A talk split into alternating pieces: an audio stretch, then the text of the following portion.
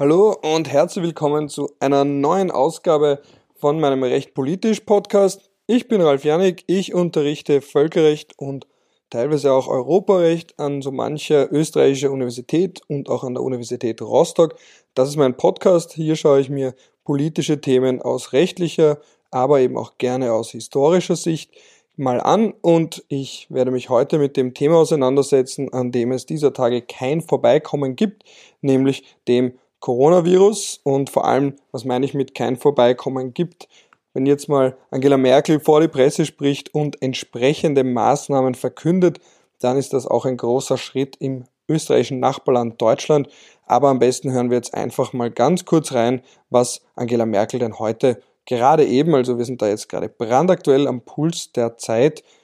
verkündet hat. Guten Tag, meine Damen und Herren. Ich habe mich heute Nachmittag ausführlich mit den Regierungschefs und Chefinnen der Bundesländer beraten, telefonisch. Wir alle sind uns des Ernstes der Situation bewusst. Das Coronavirus breitet sich weiter mit besorgniserregender Geschwindigkeit in unserem Land aus. Wir haben heute darüber gesprochen, wie unsere Gegenmittel greifen. Und an Gegenmitteln haben wir eben noch keinen Impfstoff und keine Medikamente, sondern nur erstens die Anstrengungen, die wir unternehmen, um unser Gesundheitssystem, vor allem die Krankenhäuser, auf den zu erwartenden weiteren hohen Anstieg der Fallzahlen vorzubereiten und zweitens unser eigenes Verhalten. Das ist das derzeit wirksamste Mittel, das wir haben. Das bedeutet, das öffentliche Leben so weit herunterzufahren, wie es vertretbar ist.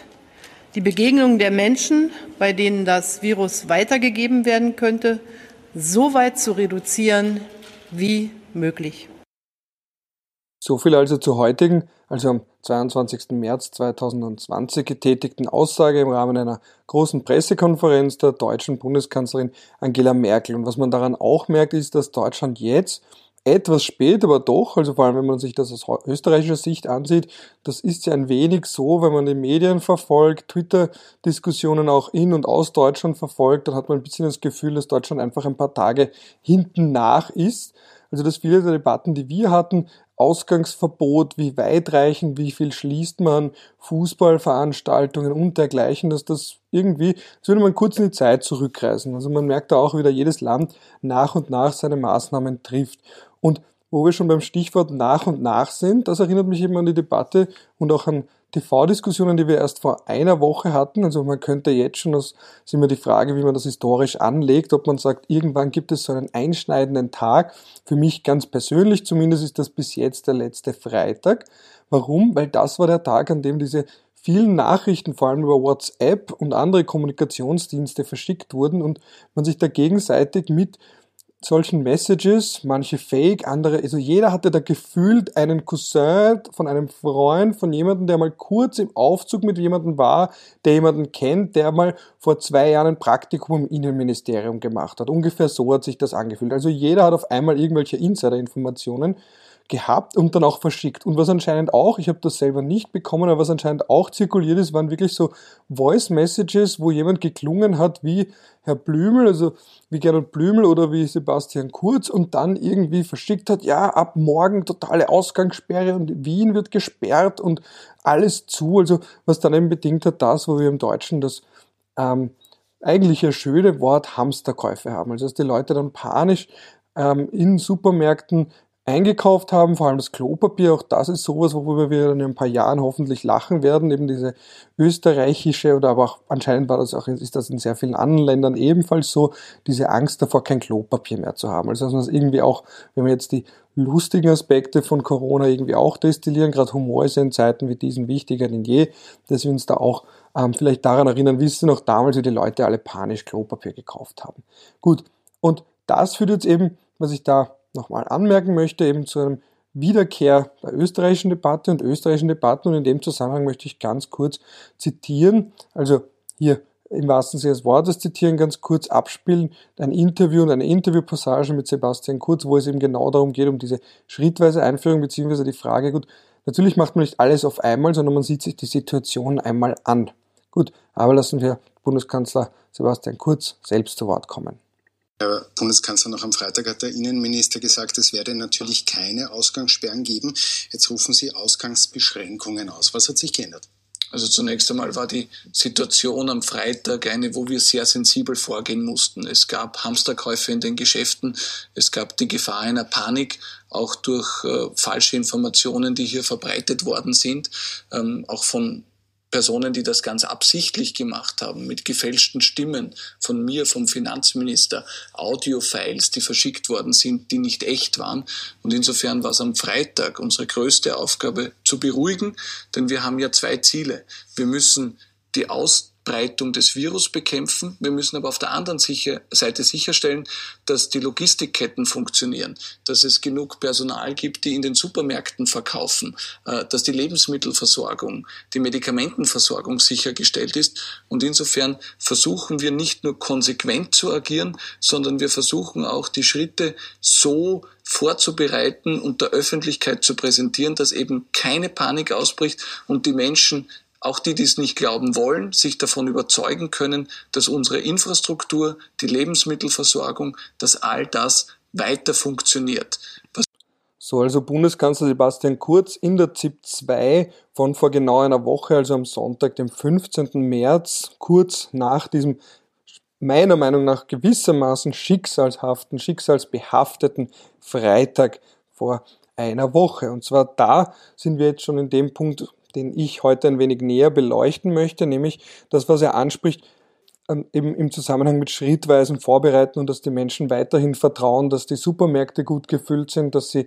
dass ihre Grundbedürfnisse erfüllt werden und so weiter und so fort. Also ja, anders schon in meiner heutigen Folge geht es um die Frage des Ausnahmezustands und um die Frage, wie weit eine Regierung, wie weit Behörden, wie weit die Exekutive Schritte setzen darf im Zusammenhang mit einer Krise, einem Krisenzustand, in heute in einer Gesundheitskrise, der Pandemie des Coronavirus und wo da noch Grenzen sind und ganz allgemein auch diese Frage nach dem Recht des Ausnahmezustands. Was es nicht geben wird in dieser Folge ist auf jeden Fall Advice, auch keine medizinische Advice, da möchte ich einfach an die einschlägigen Experten und natürlich auch an die Vorgaben der Regierung verweisen. Es wird auch keine Einschätzung von mir geben, wie man das irgendwie einordnen kann, ganz einfach, weil das nicht meine Expertise ist. Und wenn es eins gibt, und diese kritische Bemerkung möchte ich mir an der Stelle schon erlauben, wenn es eins gibt, das immer wieder in solchen Krisen zutage tritt, ist, dass die Menschen auf einmal zu Experten in allen möglichen Themen werden. Und auf einmal, weil sie eben sehr viel gelesen haben,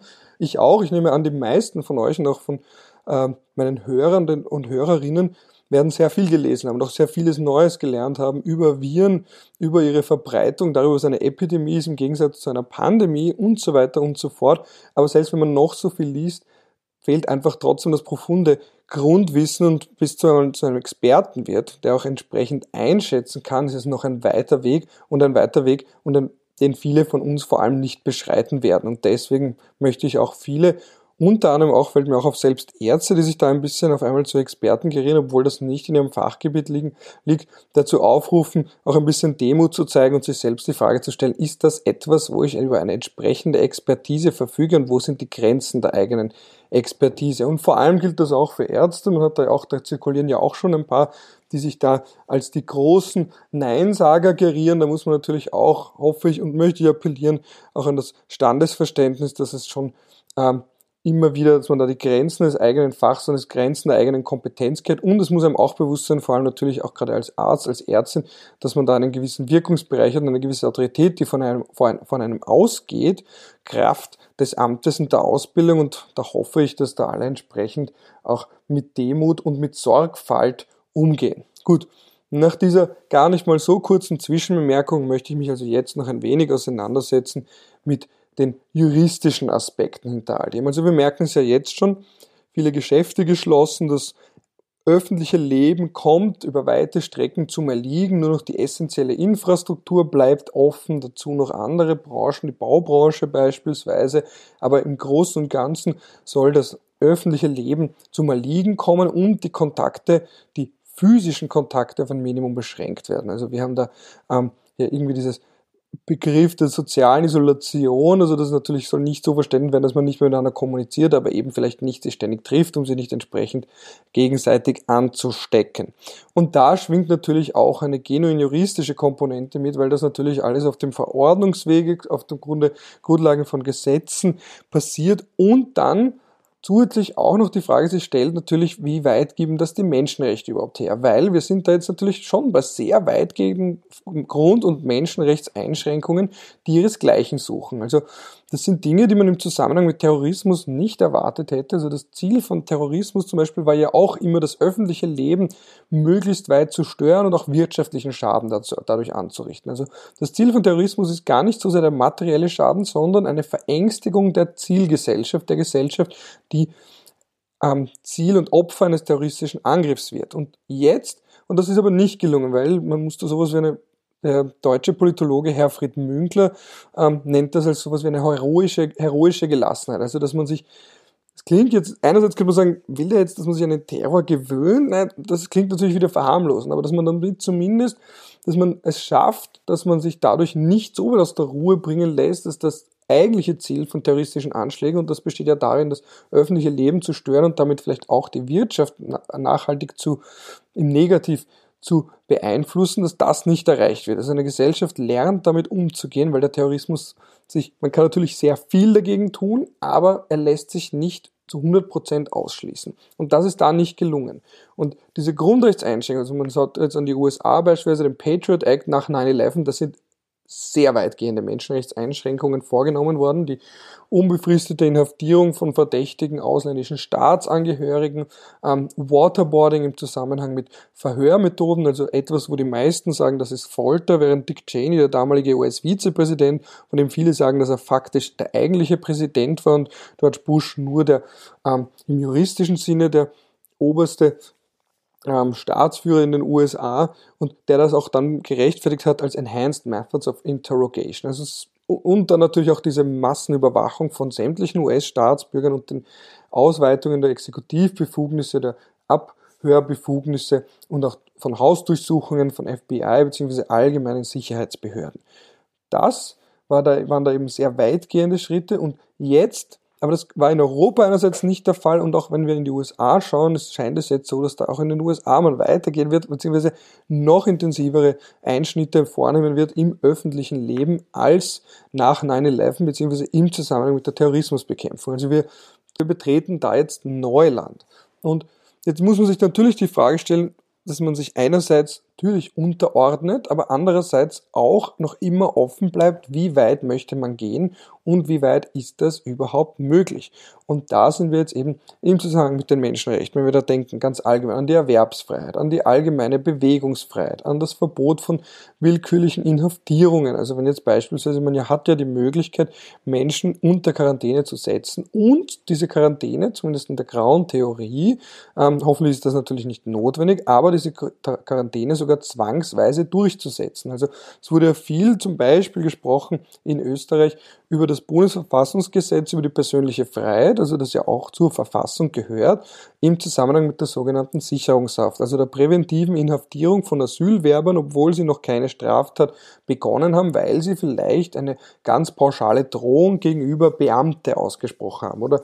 einfach, und das ist noch keine Straftat, das ist auch keine Vorbereitung, aber da könnte jemand verdächtig sein. Und dass man vielleicht so,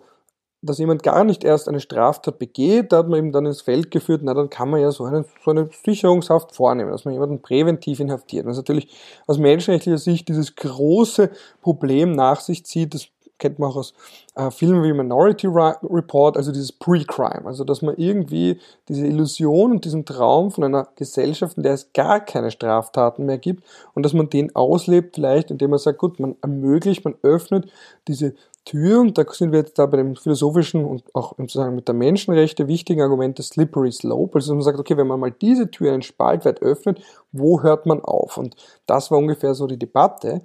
Diese Debatte, und jetzt komme ich wieder zurück zur Quarantäne, die stellt sich im Zusammenhang mit Quarantäne und der zwangsweisen Durchsetzung von Quarantänen, ähm, stellt sich diese Frage nicht, kommt es nicht zu dieser Debatte. Warum nicht? Weil eben sowohl dieses Bundesverfassungsgesetz zur persönlichen Freiheit als auch der Artikel fünf der Europäischen Menschenrechtskonvention, der sich ja auseinandersetzt mit dem, der Inhaftierung von willkürlichen, äh, der, dem Verbot von willkürlichen Inhaftierungen, auch dort ist eine solche Ausnahme eigens vorgesehen. Das heißt, es ist theoretisch möglich, sogar jemanden zwangsweise in Quarantäne zu stellen und sogar dort zu verwahren, eben um die Ausbreitung ansteckender Krankheiten, das ist eben der Wortlaut im Bundesverfassungsgesetz über persönliche Freiheit, um eine solche hintanzuhalten. Das wäre ein Aspekt. Also das ist etwas, was man vornehmen kann und sogar zu Friedenszeiten vornehmen kann, also was sind wir noch gar nicht im Ausnahmezustand. Was man auch machen kann, ist, dass man zum Beispiel die Versammlungsfreiheit maßgeblich einschränkt. Da findet man auch einen entsprechenden Passus, beispielsweise in der Europäischen Menschenrechtskonvention in Absatz zwei vom einschlägigen Artikel. Also es gibt sehr oft den ersten, der das Recht formuliert, und dann gibt es sehr oft einen zweiten Absatz, der es dann einschränkt aus triftigen Gründen. Und einer dieser triftigen Gründe ist eben der, neben der öffentlichen Ordnung, der Sicherheit und so weiter und so fort, ist natürlich auch die Gesundheit. Der wäre ein Beispiel, ist jetzt außerhalb der Europäischen Menschenrechtskonvention, aber dennoch interessant aus der westlichen Welt, wenn wir uns zurückerinnern an die Occupy Wall Street Bewegung. Die hat sich in einem Park in New York beispielsweise niedergelassen, hat ein Protestcamp dort errichtet und wurde dann vom damaligen New Yorker Bürgermeister äh, Michael Bloomberg, wurde das, wurde es dann irgendwann aufgelöst, so um den November herum, weil da sehr viele Leute, die dort waren, erkrankt sind und auch unter Verweis darauf, dass es dort keine sanitären Einrichtungen gab, also eben keine ausreichenden W Cs und, und dergleichen, und dass dann eben aufgrund der hygienischen Zustände oder der, bedrohten, der drohenden hygienischen Zustände dort einerseits um die Gesundheit der Protestanten selbst zu schützen, aber auch der weiteren Bevölkerung, die sich vielleicht in den Park begibt ähm, oder dass vielleicht die, die den Park sind, andere anstecken könnten, wurde dieses Protestcamp aufgelöst. Das hat jetzt die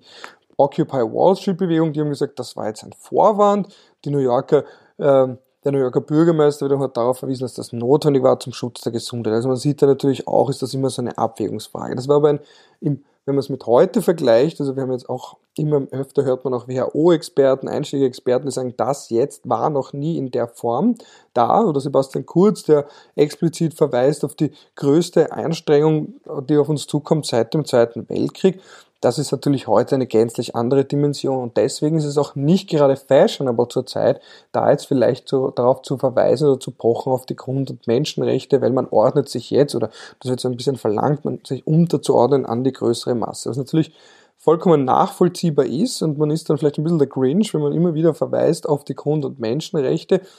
Aber es sei zumindest hier an der Stelle betont, dass es auch hier nach wie vor ein Regelwerk gibt, das zwar Ausnahmen kennt, aber, und wenn man sich jetzt auch das Fallrecht vom Europäischen Gerichtshof für Menschenrechte ansieht, zu Einschränkungen von den Grundrechten ist ganz, das Leitprinzip der Einschränkung ist, immer zu sagen, ja, aber es muss immer zielgerichtet sein und immer verhältnismäßig. Und deswegen ist aber so ein breiter Ermessensspielraum zu gegenwärtig vorhanden, weil man es eben, weil diese Bedrohung und die Auswirkungen des Coronavirus und dieser Coronavirus-Pandemie so groß sind, deswegen sind auch sehr weitreichende Einschränkungen ausnahmsweise möglich. Das ist aber eben der Kontext, der Rahmen, in dem wir uns befinden. Es ist aber nicht alles möglich. Und da gibt es jetzt zwei Ebenen. Eine ist die, und da möchte ich eine normale Ebene, also die, die immer gilt. Eben, es sind Einschränkungen vom Demonstrationsrecht, von der Versammlungsfreiheit, vom Recht auf Privatsphäre, wenn man jetzt eben auch daran denkt, dass ja A eins die Daten von Mobiltelefonen weitergegeben hat, damit man eben sich Bewegungen ansieht von Menschen, wo sind Menschenmassen, wo könnten sich Menschenmassen zusammenrotten und damit ein entsprechendes Ansteckungsrisiko untereinander und dann sekundär natürlich auch für die weitere Bevölkerung dazu führen. Und also die Privatsphäre wäre natürlich auch so ein Recht, das da mitschwingt. Und aber zu Friedenszeiten kann das alles grundsätzlich eingeschränkt werden, solange die Verhältnismäßigkeit gewahrt ist und solange die Notwendigkeit gewahrt ist. Das heißt, eine Testfrage, die man sich da immer stellen kann, ist, gibt es ein gelinderes Mittel, das genauso erfolgsversprechend wäre oder gewesen wäre? Das ist so ungefähr der Rahmen, in dem wir uns da sehr oft bewegen, wenn es um die Verhältnismäßigkeit, Zweckmäßigkeit und Notwendigkeit von solchen Einschränkungen geht. geht. Und deswegen müssen wir auch noch gar nicht an etwas denken, was aber dann auch verhindert werden soll, nämlich, das sind wir jetzt bei dem ganz großen Wort, nämlich dem Wort des Ausnahmezustands. Auch das ist vorgesehen, beispielsweise in der Europäischen Menschenrechtskonvention in Artikel fünfzehn, der besagt nämlich, dass eben trotzdem im Fall eines Krieges oder etwas von Ereignissen, die das Leben der Nation bedrohen, also das ist wirklich so ein bisschen diese fast schon martialisch anmutende Rhetorik. Also es ist wirklich, wenn es darum geht, wie geht es jetzt weiter und dass sich da eine fundamentale Frage für die Gesundheit der Bevölkerung, für die gesamte Bevölkerung oder für weite Teile der Bevölkerung stellt, dass man da theoretisch zumindest auch die Europäische Menschenrechtskonvention, äh, dass man wesentliche Teile davon aushebeln kann oder noch weitergehende Einschränkungen vornehmen kann. Das betrifft in der Praxis vor allem den Artikel fünf und den Artikel sechs. Also einerseits die Freiheit, die persönliche Freiheit, also die ja im Umkehrschluss bedeutet das Verbot von willkürlichen Inhaftierungen, weil das eben nicht alles ermöglicht. Das hat schon natürlich viele Einschränkungen, dieses Recht, aber jetzt zum Beispiel natürlich keine Einschränkungen, keine Pauschaleinschränkungen ähm, für die öffentliche Ordnung. Und dann zum anderen natürlich auch den Artikel sechs, das Recht auf ein faires Verfahren. Und das kennt gar keine Einschränkungen oder nur ähm, minimal, wenn es jetzt zum Beispiel um die Frage der Öffentlichkeit geht bei hochsensiblen Prozessen. Das so ungefähr, und das ist auch der Hauptgrund, wenn man sich jetzt ansieht, wann Staaten den Ausnahmezustand ausrufen, beziehungsweise genau genommen Regierungen den Ausnahmezustand ausrufen, dann geht es meistens in den nachfolgenden Fällen immer um, die, um das Recht auf persönliche Freiheit und beziehungsweise das Verbot von willkürlichen Inhaftierungen und das Recht auf ein faires Verfahren, weil ja die anderen Grundrechte ohnehin in ihrem Absatz zwei weitgehende Möglichkeiten zur Einschränkung vorsehen. Da sind wir jetzt aber noch entfernt und da sind wir wieder bei dem Zitat von Sebastian Kurz, das ich vorhin angeführt habe. Warum ist man da weit entfernt? Da möchte man auch gar nicht hinkommen, da macht man das schrittweise, weil natürlich diese Einschränkungen, die wir zurzeit erleben, damit inhärent zusammenhängen, dass die Leute eben nicht, und jetzt sage ich es mal äh, ganz direkt, damit die Leute nicht durchdrehen, ja, also damit es nicht zu Hamsterkäufen kommen, damit sie sich nicht im, im Supermarkt die Schädel einschlagen um die letzte Klopapierrolle und dergleichen, sondern dass man sagt, gut, man muss das irgendwie in einer kontrollierten Form machen, damit man einerseits die Notwendigkeit wahrt, andererseits aber auch zum Ziel kommt. Und wenn das nicht auf einmal geht, weil die Leute sonst durchdrehen, dann muss das eben schrittweise geschehen, beziehungsweise so geschehen, dass man sich nach und nach ansieht, gut, welche Maßnahmen haben welche Wirkung erzielt, weil und da sind wir jetzt bei dem nächsten großen Schritt, und das ist jetzt weniger eine juristische Debatte, die ich da im Weiteren führen werde, weil das Recht gibt hier einerseits viel her, andererseits setzt es auch Grenzen, das möchte ich nochmal kurz festhalten, aber im Endeffekt sind wir jetzt noch im Bereich des Politischen, weil das Recht wird dann erst, vor allem wird es dann schlagen, wenn es natürlich darum geht, ob dann etwaige Verfahren angestrengt werden oder ob jemand wirklich sagt, gut, das sind jetzt Grundrechte zu weit eingeschränkt worden. Also, aber das sind wir jetzt nicht und hoffentlich kommen wir da auch nicht hin, weil man, weil jeder erkennt, dass die Maßnahmen ohnehin äh, so passen, um es lapidar auszudrücken. Und jetzt sind wir da beim Politischen, weil wir da einerseits merken, dass das natürlich einerseits die Exekutive auf den Plan ruft, also eben vor allem die Polizei, die da auch die äh, entsprechend das, die als Ultima Ratio eingreifen kann und natürlich auch soll, aber gleichzeitig auch selbst die Verhältnismäßigkeit wahrt, also die Leute nicht gleich abstraft mit möglichen Verwaltungsstrafen von zweitausend bis dreitausend Euro bei Verstößen gegen die Verordnung des Gesundheits- und Sozialministeriums beispielsweise, wenn man sich in Gruppen zusammentrifft, sondern das soll ja nur die Abschreckung sein für generalpräventive Zwecke vielleicht, also dass man da wirklich irgendwann sagt, gut, jetzt verhängt man eine Strafe und publiziert die auch noch, dass die Leute sehen, Moment, wenn ihr euch wirklich nicht dran haltet, und jetzt wissen es eigentlich schon, jetzt sollten es alle wissen, dann gibt es zur Not wirklich Strafen als Ultima Ratio. Aber so weit möchte man ja auch gar nicht erst kommen, sondern man möchte in dem Bereich bleiben, wo die Polizei da möglichst freundlich darauf aufmerksam macht und dass das auch ausreicht. Was man da auch bemerkt im Zusammenhang ist natürlich eine um sich greifende Kriegsrhetorik. Die haben wir jetzt in Österreich nicht in der Form, wenn wir jetzt aber zum Beispiel nach Frankreich schauen, da ist dann wirklich schon ein bisschen dieser Krieg gegen das Coronavirus. Auch in anderen Ländern gibt es dann martialische Bilder, wenn man jetzt beispielsweise an China denkt, vor allem da ist dann die chinesische Volksbefreiungsarmee auf den Plan getreten, wurde dann auch entsprechend medial inszeniert als diejenigen, die für Ordnung sorgen, die das Heft in die Hand nehmen und auch in der Hand behalten, die für Ordnung zuständig sind. Und das ist natürlich etwas, da muss man wiederum sagen, gut, wir sind da in einer Stadt, da ist noch immer das Zivile hat die Oberhand und das Polizei ist nur, die Polizei und das Bundesheer sind da nur verlängerte Arme, ein starker Arm ähm, mit einem dicken Bundesheer-Bizeps, aber natürlich nicht die, das vorrangige Organ, das vorrangige Organ, sondern es ist immer noch das, das untergeordnet ist und entsprechend ausführt, aber nicht selbst Aktionen setzt. Das da in dem Zusammenhang. Und deswegen muss man auch vorsichtig sein. Und natürlich, einerseits kann man argumentieren, Kriegsrhetorik rechtfertigt, um den Ernst der Lage zu verdeutlichen.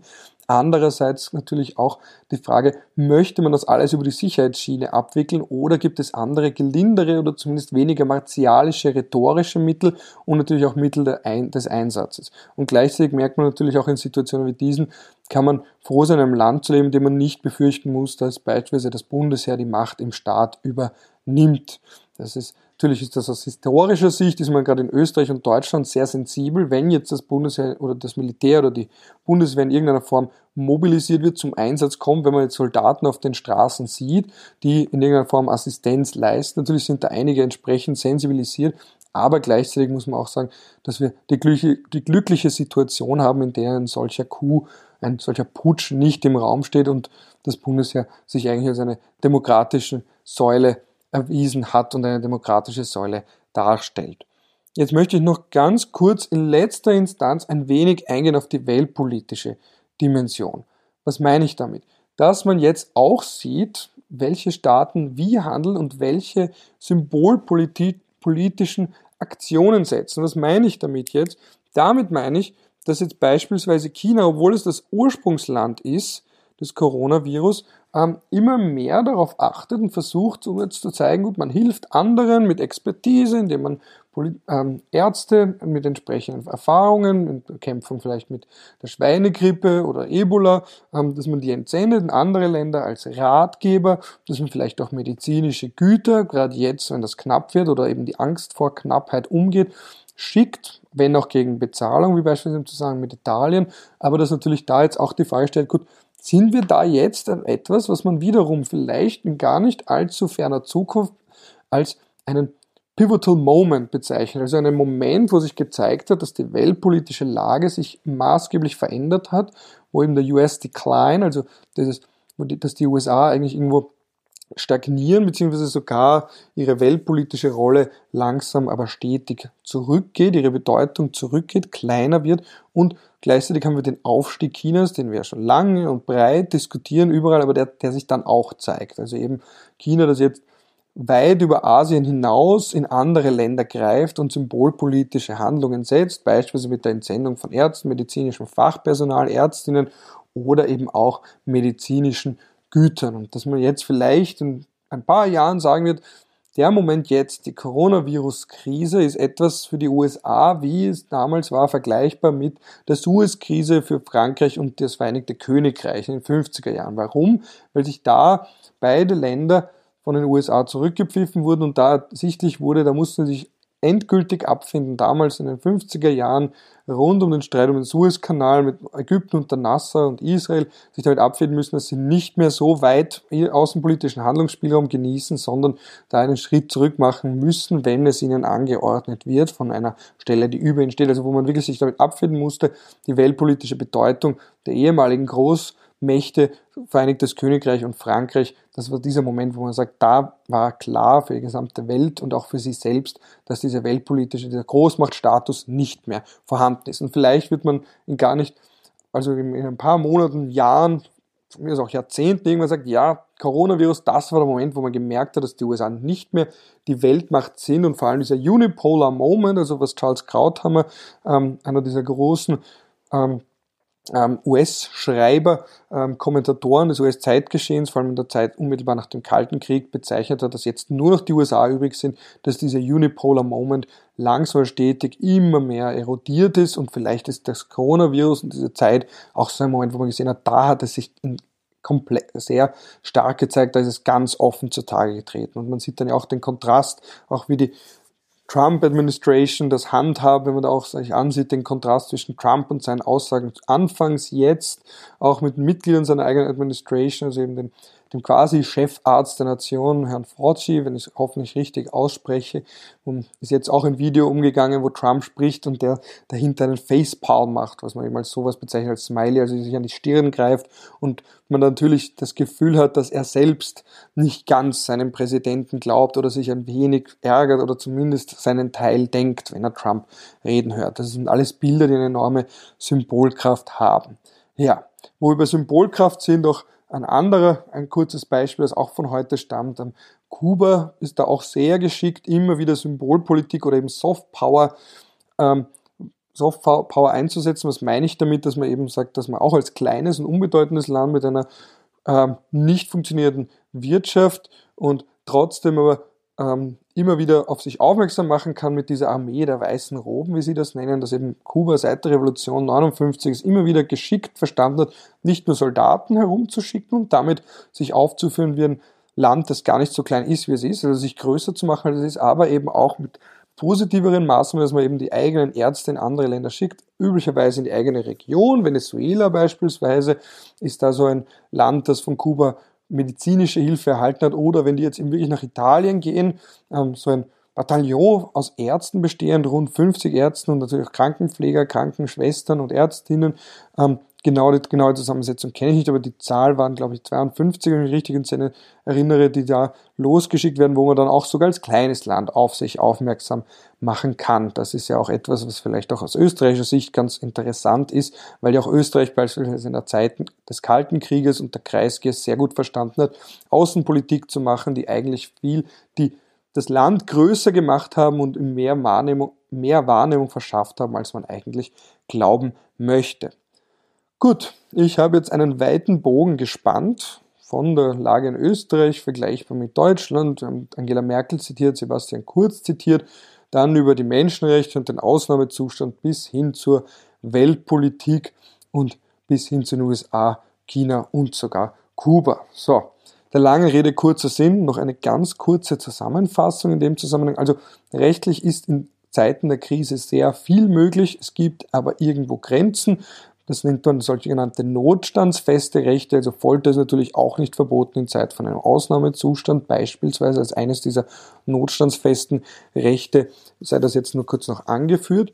Und natürlich auch muss man bedenken, dass natürlich hier was anderes ist, die Bedrohung ist nicht eine von außen, sie ist nicht konkret, man sieht sie nicht und das genau ist das große Problem dabei, wenn man etwas nicht sieht, ist natürlich, bleiben die Leute lange gelassen, vor allem solange sie keine Symptome bemerken und solange man das auch noch nicht unmittelbar merkt. Also da ist das, das Bild, ich habe jetzt leider vergessen, wer es genannt hat, aber es ist sozusagen eine Katastrophe im Zeitlupentempo, weil man weiß, es wird kommen oder man sollte wissen, es wird kommen, aber solange man es sieht, erkennen viele rein emotional nicht den Ernst der Lage. Aber spätestens, wenn man es sieht, wird man merken, warum die Menschenrechte sich, wenn wir sagen, einschränken lassen oder warum sie zumindest flexibel interpretiert werden müssen, um eben Maßnahmen zu treffen, die dazu notwendig sind, um die soziale, die medizinische Versorgung, Grundversorgung der Bevölkerung nicht zusammen, zum Zusammenbruch zu bringen oder damit eben auch das Volk, die Bevölkerung, die Bevölkerung ruhig bleibt. Stichwort Hamsterkäufe und Klopapier. Das war so diese große psychologische Einsicht vom, von der ersten Jahreshälfte zwanzig zwanzig dazu. Das Land, das Jahr hätte gewiss wesentlich angenehmer beginnen können, aber ja, wie John Mayer sagt, bad news don't have good Timing. Und mit dieser popkulturellen Referenz beschließe ich die heutige Sonderfolge, kann man fast schon sagen, zum Coronavirus und den rechtlichen und weltpolitischen Aspekten dazu. Freue mich, dass ihr reingehört habt, hoffe, es war was Interessantes dabei. Freue mich auch über Feedback aller Art, über Bewertungen auf den einschlägigen Podcast-Plattformen, wenn man folgt, liked, teilt und so weiter und so fort. Und in diesem Sinne verabschiede ich mich aus meinem Wohnzimmer, ja, da sind wir über Social Distancing oder physischer Kontakteinschränkung. Natürlich bin ich in meinem Wohnzimmer und habe mich auch in möglichst weitgehende äh, physische Separation begeben. Wünsche euch allen da draußen, die hoffentlich auch euch möglichst weit abgrenzen, eine Ausbreitung zu verhindern.